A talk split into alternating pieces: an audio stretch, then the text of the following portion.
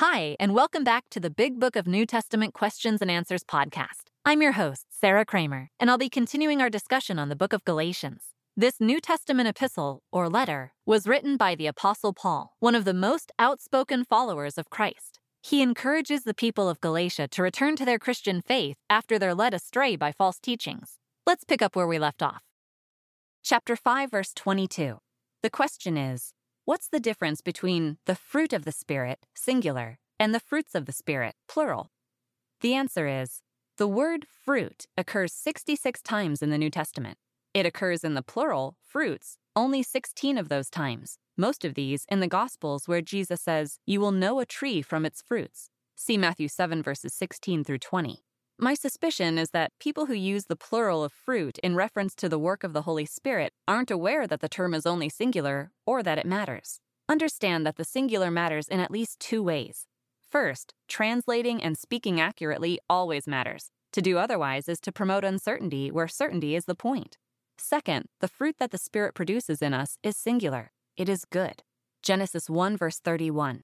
There are many virtues and characteristics of goodness, and the expression fruit of the Spirit is typically followed by a list of attributes. Unlike the gifts of the Spirit, which are distributed to people according to God's will, the fruit of the Spirit is given equally and to all who are regenerated and inspired by the Holy Spirit. Romans 12, verses 1 through 8, 1 Corinthians 12, verse 31, and Ephesians 4, verses 1 through 16. Chapter 5, verse 24. The question is If we have crucified our sinful nature, why do we still sin? The answer is perhaps a phrase from the Apostles' Creed would help was crucified, died, and was buried. Crucifixion makes a very clear statement of judgment, and death will follow without a doubt, but those crucified take time to die. Early during Jesus' crucifixion, both thieves mocked him, but in the course of the afternoon, one thief came to honesty and then to faith. Matthew 27, verse 44, and Luke 23, verses 39 through 43. When Paul says we have crucified the flesh with its passions and desires, he means that we've recognized these as accursed and have renounced them. The way people recognize the same about someone who is crucified. Galatians 3, verses 10 through 11. See John 3, verses 14 through 16 for more about the significance of crucifixion. While a believer lives in his body in this world, that fallen human nature will continue to oppose God, His Word, and His will. Romans 5, verses 6 through 11, and 1 Corinthians 2, verse 14. God has provided atonement for this nature, forgiveness, and a regenerate soul that does not sin, but lives as God wills. Romans 3, verse 25, and 4, verses 4 through 8, and 1 John 3, verse 9. A regenerate soul agrees with the law of God and does oppose, renounce, and hold in contempt the fallen human nature that it remains joined to until death grants a final relief. Romans 6, verses 1 through 25, 1 Corinthians 15 verses 50 through 58, and 2 Corinthians 4 verse 1 through 5 verse 21. Chapter 5 verse 25. The question is, how can we keep in step with the Spirit in accordance with what Paul says? The answer is, living in or by the Spirit requires one to remain in the Word. John 6 verse 63. Remaining in the Word means that the Spirit Himself will keep us in step with the will of God. Ezekiel 36 verses 24 through 27, John 15 verses 1 through 7, and Romans 10 verse 17. Since our fallen human nature does not receive the things of the Spirit, Paul's also making a point of logic for a believer to use against the opposition of his own human nature. 1 Corinthians 2 verse 14.